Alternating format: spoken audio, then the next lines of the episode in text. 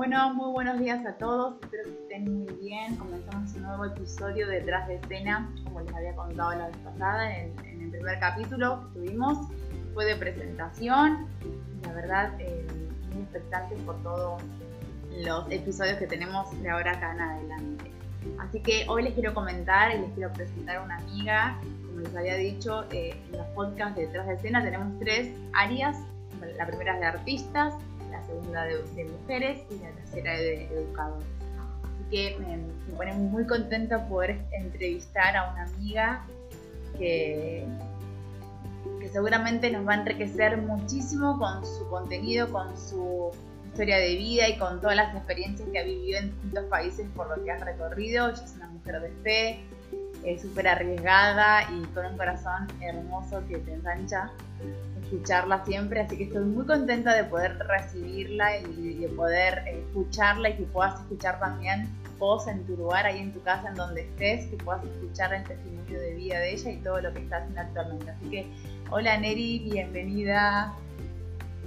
Hola Barbie, muchas gracias, muchas gracias por la introducción.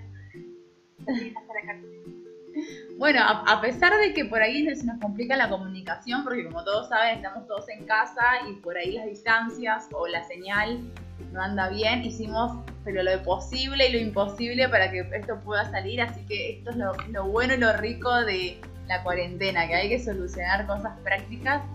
Y bueno, si supieran cómo estamos grabando, después lo vamos a contar al final.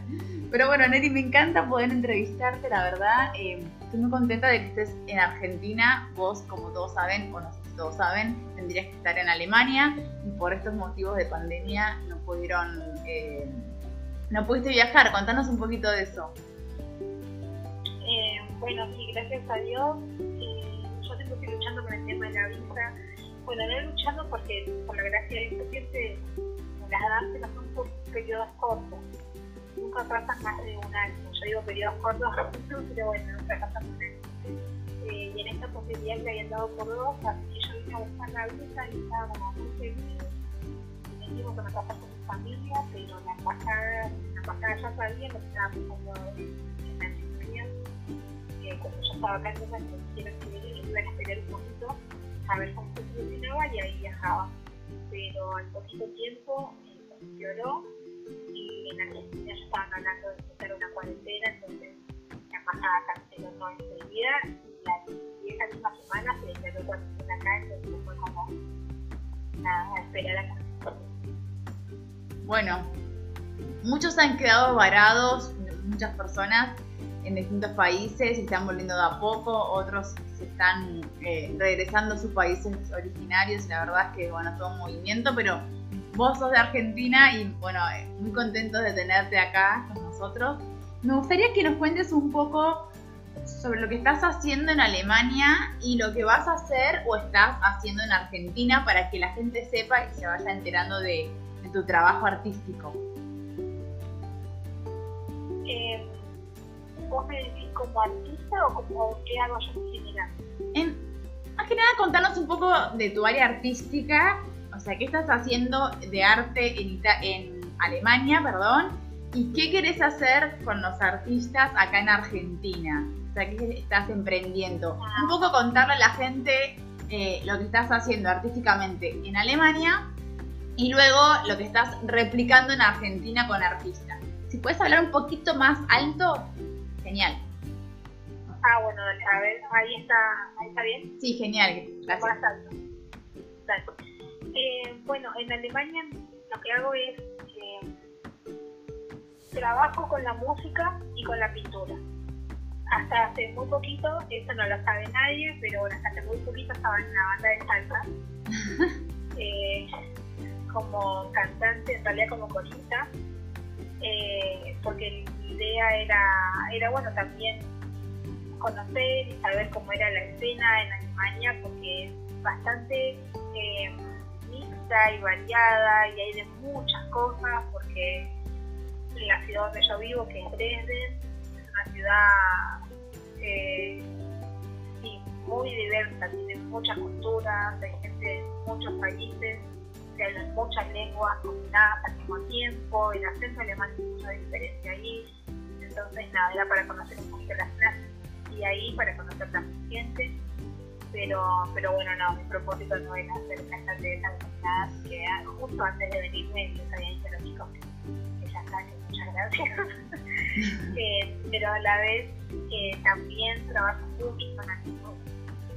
La verdad me di cuenta este el año pasado que era una herramienta que yo la tenía como parte de mi relación con Dios, con Dios pero me di cuenta que era una herramienta que podía utilizar para poder conectar con conectar con gente también, porque la cultura expresa muchas cosas que uno a veces no puede decir con palabras y en particularmente las jóvenes, sufren mucho de depresión, de, angustia, de, parálisis del sueño, muchas cosas que tienen que ver con, las emociones de también, entonces descubrí que a través de la cultura salía todo eso y Dios también transforma y entender muy, muy loco que está pasando con la cultura, es, lo que hago.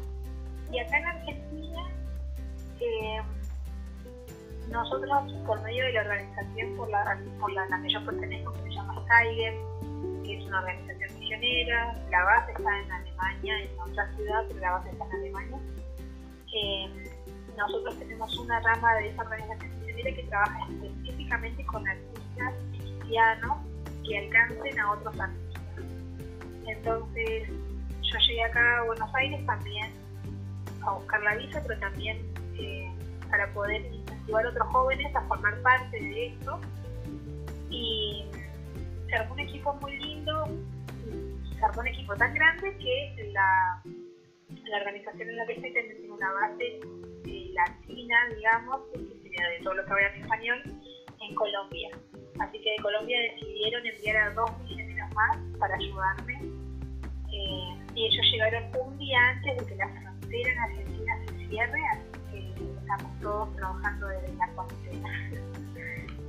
Qué bueno todo lo que estás haciendo y todo a, a pulmón, porque esto surgió de la nada. O sea, estaba planificado, me imagino que la idea de ustedes era venir a hacer unos seminarios, si más no entendía, ¿no?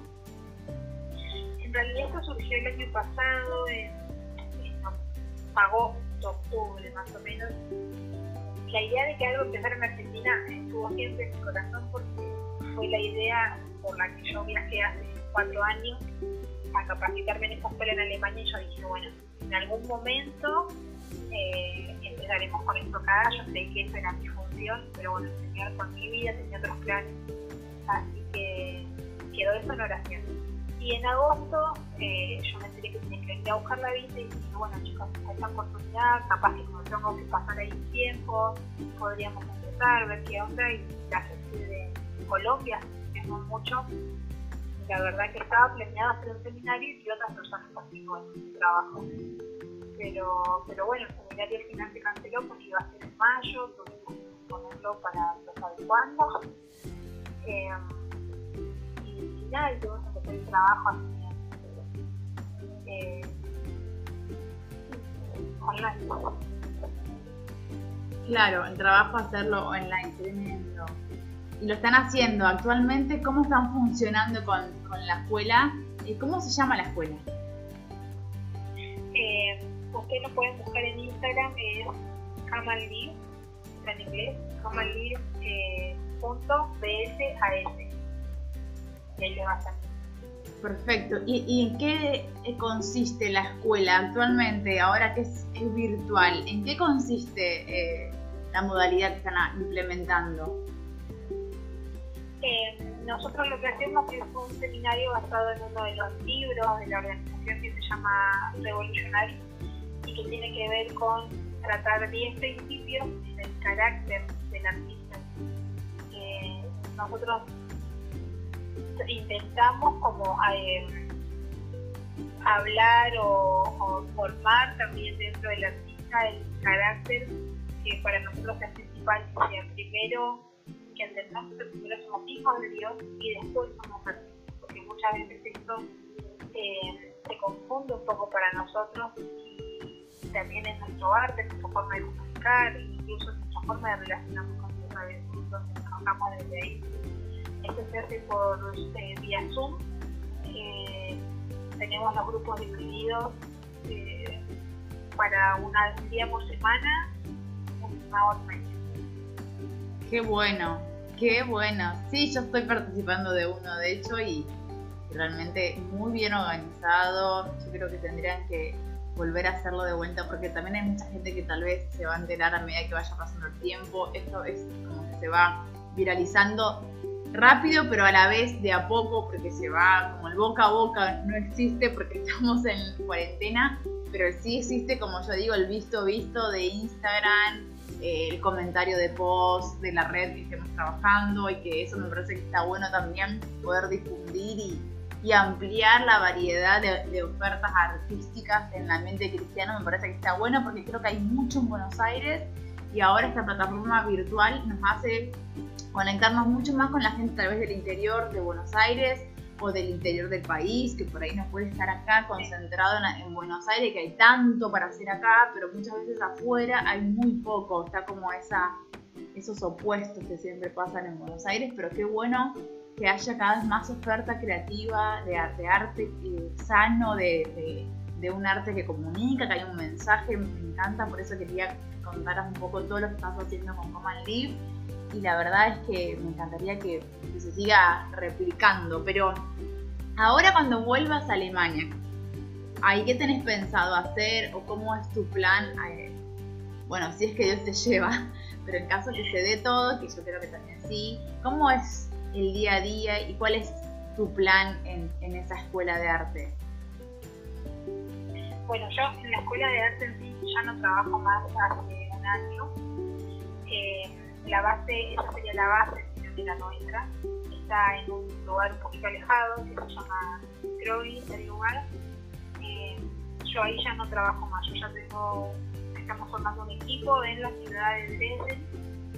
Eh, yo vivo como una persona del lugar, digamos. Eh, tengo, gracias a Dios, un departamento que ahora se ocupado por otras personas, donde me todo un lío, mis cosas están en nuevos depósitos diferentes, que realmente no sé cuándo se va a poder viajar. Eh, y yo estoy trabajando dentro de una iglesia local, entonces eh, mi trabajo ahí, o sea, el día a día es muy, eh, más que nada conectado con eso que decía acerca de la lectura, por ahí dando talleres, no clases en al principio estoy dando clases de canto de forma gratuita para poder contactar con personas. Y eso me llevó a introducirme más en lo que era la cultura también. Eh, y los planes para cuando vuelvo en realidad no hay planes, la verdad es muy difícil planear en esta, eh, en esta situación porque me pasó hace dos días de hablar con eh, uno de mis líderes en Alemania y también una de las personas que cargando más por ahí. Siempre se encarga de todo lo que tiene conmigo. Eh,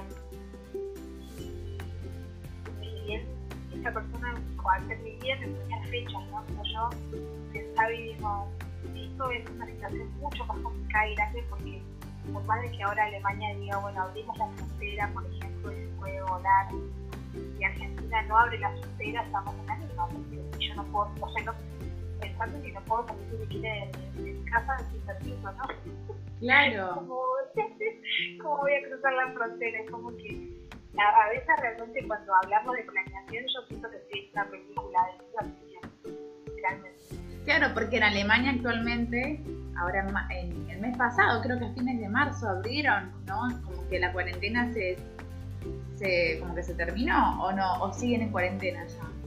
No, no, ellos siguen, ellos siguen igual que nosotros, solo que por ahí algunas, tienen algunas concesiones que acá no funcionaron, como por ejemplo el hecho de salir de su casa y dar un par de vueltas y volver.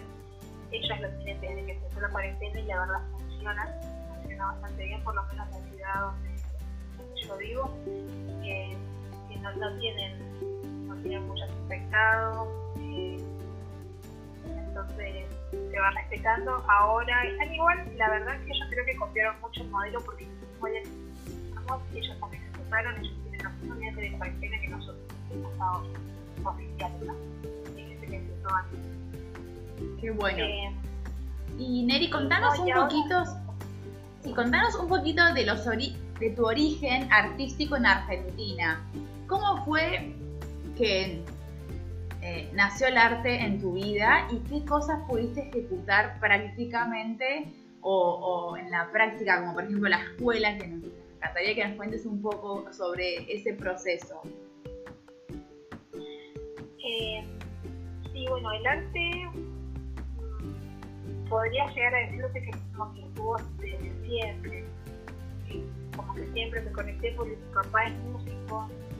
Eh, crecí en una familia de músicos, entonces es como eh, que la música por lo menos estuvo siempre entre nosotros. Fui a una escuela donde los, profesores nos ayudaron siempre mucho en eso. Desde chica también siempre eh, estuve metida en todos los talleres por haber y en todos los centros culturales que veía yo me metía. Eh, pero la verdad que, como siempre digo, nunca pensé en ser artista porque papá, al ser músico, él, siempre me decía que el arte era muy difícil, entonces yo lo descartaba siempre.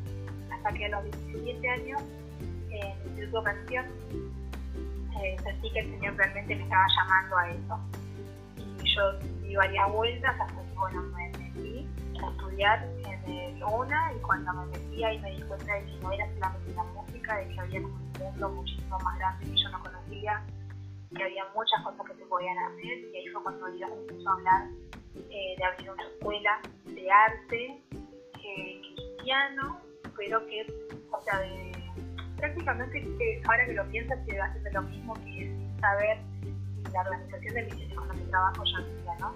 Esto de preparar a los artistas para que parten en el mundo no cristiano, digamos.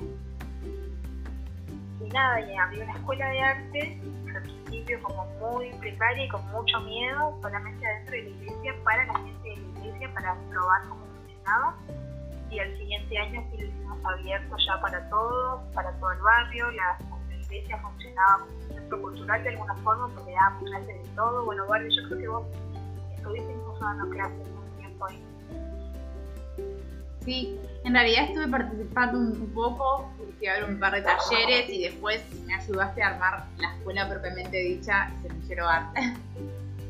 Sí, bueno, y ahí estuve eh, trabajando como dos años más después de eso, la escuela duró tres años. Y ahí, durante ese proceso, el señor me llamó a, Alemania, así que eh, la escuela quedó cerrada hasta ahora. Bien, ¿y cómo podemos, es una pregunta recurrente que por ahí le hago a varios artistas que ya están caminando hace varios años en este, en este camino y que han convocado a otros, han sumado a otras personas en, en, los sueños, en los deseos. Nosotros personalmente, ¿vos qué le dirías a una persona que está terminando la secundaria y que muchas veces tiene un conflicto consigo misma, consigo mismo de esto de que el arte no me va a dejar dinero, de que voy a estudiar cuatro años y no va a funcionar, y encima de eso, que muchas veces no tenés mucho, eh, mucha amplitud o mucho trabajo de campo en la comunidad de fe en la que se encuentre, ¿cómo podemos, o sea, la pregunta sería, ¿qué consejo le daría a ese a ese joven o a esa chica que está saliendo de la secundaria y que está ahí conflictuado con, con, su, con su carrera? Eh, por ahí le diría primero que, que investigue, que lea bien, porque lo que a mí me pasó también con eso fue que cuando lo que Dios me había dicho a mí fue estudiarte para mí. Y yo no tenía ni idea de lo que significaba estudiar arte. Entonces, cuando yo busqué la carrera de arte, eh, no me gustó lo que vi y realmente no, no me vi en eso, entonces tardé tres años en aceptar eh, hacer la carrera de arte. Eh, entonces, primero que lea y que se informe bien, que se puede contactar con alguien o buscar a alguien que, hace, que esté estudiando esa carrera, que le haga todas las preguntas que sea. Eh, pero también al mismo tiempo que ore, porque yo creo que Dios realmente habla, a pesar de que uno veces diga, no, yo no escucho la voz de Dios, yo no sé si Dios me, habló o no, si es un llamado lo que sea. Yo le diría que realmente ore porque Dios, eh, yo sé que Él habla y habla en serio y más cuando estamos buscando su propósito y siempre conoce de qué forma nosotros podemos entenderlo mejor en donde Dios siempre habla. Eh, porque entiendo que todo lo que Dios te mande a hacer no tiene techo, no tiene imposible, no hay, no hay nada que lo sé. Si yo eh, pienso en todas las cosas que Dios me mandó a hacer, en mis capacidades jamás los hubiera hecho, jamás, imposible, nunca hubiera experimentado nada. Pero cuando Dios te manda a hacer algo, cuando está realmente en la voluntad de Dios, Él hace, hace que las cosas fluyan, que los recursos estén, y el llamado es a vivir realmente el arte, por más de que, incluso por más de que en Argentina, gracias a Dios hay, pero por más de que en Argentina no haya ejemplo de eso, eh, si Dios te puso esa idea, Él lo va, lo va a completar, entonces no te van a faltar las cosas. Así que, nada, lo animaría a eso, a que ores, a que ores porque como dije antes, si realmente es de Dios, Dios Él está, Él está en el medio. Bueno, Neri, me encanta el, consejo para, para esto, porque siempre pienso que, que el podcast está destinado más a adolescentes y jóvenes, que bueno, claramente lo puede escuchar cualquier persona, porque esto como, dije, eh, la idea es que tenga alas y pueda llegar al país que sea y a la persona que sea, pero siempre está enfocado a los adolescentes y a los jóvenes, que por ahí es siempre un tema cuando sales de la secundaria, el, elegir, el saber qué puedo hacer, si me queda cerca de la universidad, si está lejos, y bueno, hay una cantidad de, circunstancias, lo económico, tenés que ir a alquilar a algún lado, bueno, los cambios rotundos de, de la secundaria a la universidad entonces por ahí ayudar con un consejo, estar atentos a, atentas a, estas posibles eh, preguntas me parece que están buenos porque es una manera de ayudarnos, ayudarnos, ayudar a otros y conectarnos también. Y obviamente la última pregunta que te quería hacer, Neri, es eh, ¿qué es lo último que te está hablando Dios en este tiempo? ¿Qué es lo que vos sentís que tenés que compartirnos, algo que te esté hablando en tu corazón. Sí, em, bueno, son varias cosas, pero en particular creo que la más como fuerte ahora es Primera de Corintios 13. Eh, el analizar bien cada detalle de, del amor en sí, porque em, eh, creo que en Apocalipsis si no me equivoco, también habla de esto, ¿no? Del haber abandonado, del haber dejado el primer amor. Como que todas las cosas que uno, viene haciendo bien, están correctas y son buenas, pero eh, es como el, volver otra vez a ese primer amor, como el volver otra vez a, la fuente. Eh, y realmente pensar en, algo que a mí hasta a mí me hace pensar mucho es que el amor no hace nada el amor no busca lo suyo, el amor no, no, busca algo, eh, no busca el beneficio personal. cuando uno lo piensa así, el amor de Dios, la verdad es que no busca como su beneficio personal el amor que tiene hacia mí. Entonces, desde ese lugar, como yo puedo eh, amar y servir también al otro sin buscar mi beneficio personal, que a veces es muy difícil porque. Eh, por ejemplo, en mi caso, en el ser misionera, uno como que siempre busca el beneficio personal. La verdad es que yo no lo veía así, pero ahora, sinceramente, uno abre los ojos y dice, no, la verdad es que yo siempre espero algo. Yo espero que esta persona cambie o que esta persona mejore, o yo espero que, con lo que estoy haciendo, no sé, alguien lo vea y de repente diga, uy, qué copado esto y se sume o lo que sea, ¿no? Uno siempre está buscando como más allá como que aprender a bajar un cambio y que Dios vuelva a direccionar mi mirada y mi amor y creo que está, está bueno. Está bueno.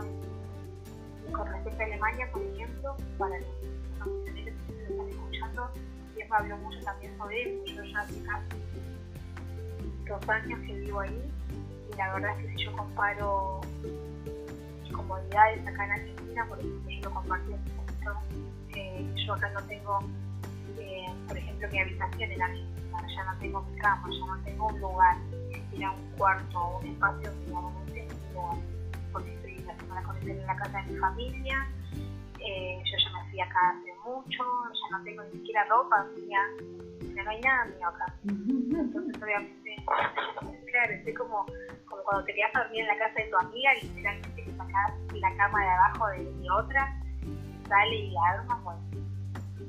Eh, estoy durmiendo así, con una cama que sale de abajo de la cama de mi abuela. Entonces, eh, yo pensaba ¿no? en esas comodidades y lo primero que se me vino a la cabeza un día que estaba así, me agarró como la loca fue, oh, quiero estar en Alemania, quiero mis cosas, quiero mi ropa. Eh, en Argentina, bueno, pinto y tengo algunas pinturas y cosas, pero en Alemania están expuestas, están todo lo que yo uso a diario, ¿no? Y era como, oh, quiero eso, quiero volver. Y ahí enseguida le dije, no, vos querés volver por la comodidad que tenés viviendo ahí o porque vos te sentías más Ay, ese día me, quebró, me quebró. Dije, no, yo no quiero volver a Alemania. no porque no lo amen, no porque, porque estoy como en este proceso de, de wow, yo quiero amar las cosas que yo las amo, que estoy por mi oración, pero creo que el tiempo que viene de posible va a ser muy fuerte, mucho sentido, va a ser muy bueno eh, muy copado la apertura que vamos a encontrar en la gente, siempre del otro lado, porque se viene eh, una persecución como muy fuerte y lo veo, esto lo digo para cerrar, mucho la respuesta, pero eh, en este momento yo trabajo más desde las redes para Alemania y es increíble eh, la cantidad de gente de muchas manos que estamos viendo que siguen en la ayer particularmente me agarró como ese temor adentro de obviamente no podemos, cerrarle la puerta a nadie, tenemos que hablar a tiempo y fuera de tiempo. sé que la palabra de Dios tiene poder, pero también sé que en Alemania, en Europa en general, muchas personas del Islam eh, fingen convertirse el Evangelio para destruir comunidades desde adentro y, yo espero que eso no pase en la iglesia y espero que eso no, no pase en nosotros como comunidad en Alemania, pero creo que es un hablar muy fuerte porque es muy fuerte, así que nada, sí. tiempo como Sí, pienso en, en orar con discernimiento para saber eh, con qué espíritu viene cada persona, con qué intención. Creo que es un don que lo tenemos también incorporadísimo y tenemos que seguir desarrollándolo, así como el de fe, como el de sanidad, el de discernimiento. Activar ese don para poder identificar qué intención tiene la persona que viene, que muchas veces, eh, obviando esto que estás contando que es muy fuerte, también dentro de la iglesia hay gente que es cristiana, bueno, tener el discernimiento para cuidar el, intenciones y cuidar la información, lo que se está haciendo, eh, qué sé yo, uno la fe la tiene y nosotros estamos continuamente evangelizando y predicando por las redes sociales y eso ya se sabe eh, dónde estamos parados, ya es algo que, que oficialmente y virtualmente las redes no son privadas, son altamente públicas, ya se sabe lo, en qué creemos, porque lo decimos y también creo que es un tiempo para eso, para determinarse y decir, bueno, yo creo esto, me planto en esto, con todo lo que eso implique, con todo lo que eso implique, pero creo que acá, creo que es esto lo que estamos eh, gestionando y lo que se está viendo en la cuarentena también, poder ver realmente en qué lugar está uno, qué lugar quiere ocupar y, cómo te vas a mover, porque creo que es como dice la parábola en los evangelios donde habla de la luz no podemos esconder la luz.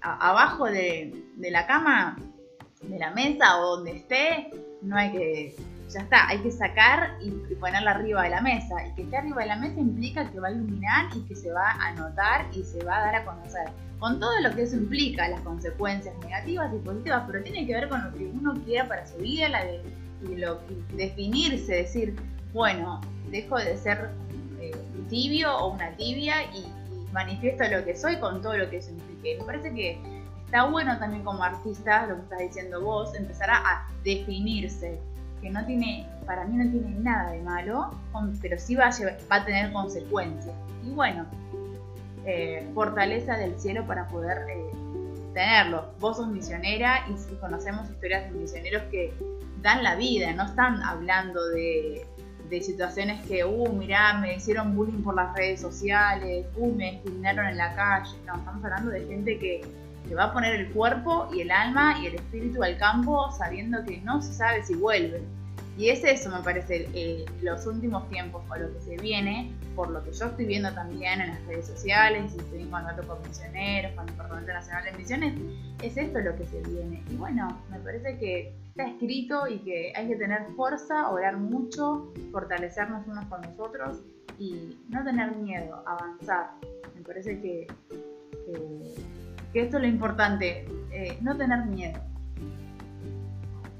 Sí, Sí, también una de las cosas por ahí importantes que vos decías, que también yo estoy pensando mucho en eso de cuando estábamos haciendo los eh, con los chicos acá en Argentina, por medio de Common los chicos, en un momento se habló de eso, ¿no? En un momento el simulado toca eso, de vivir apasionados por llegar al punto también de dar su vida.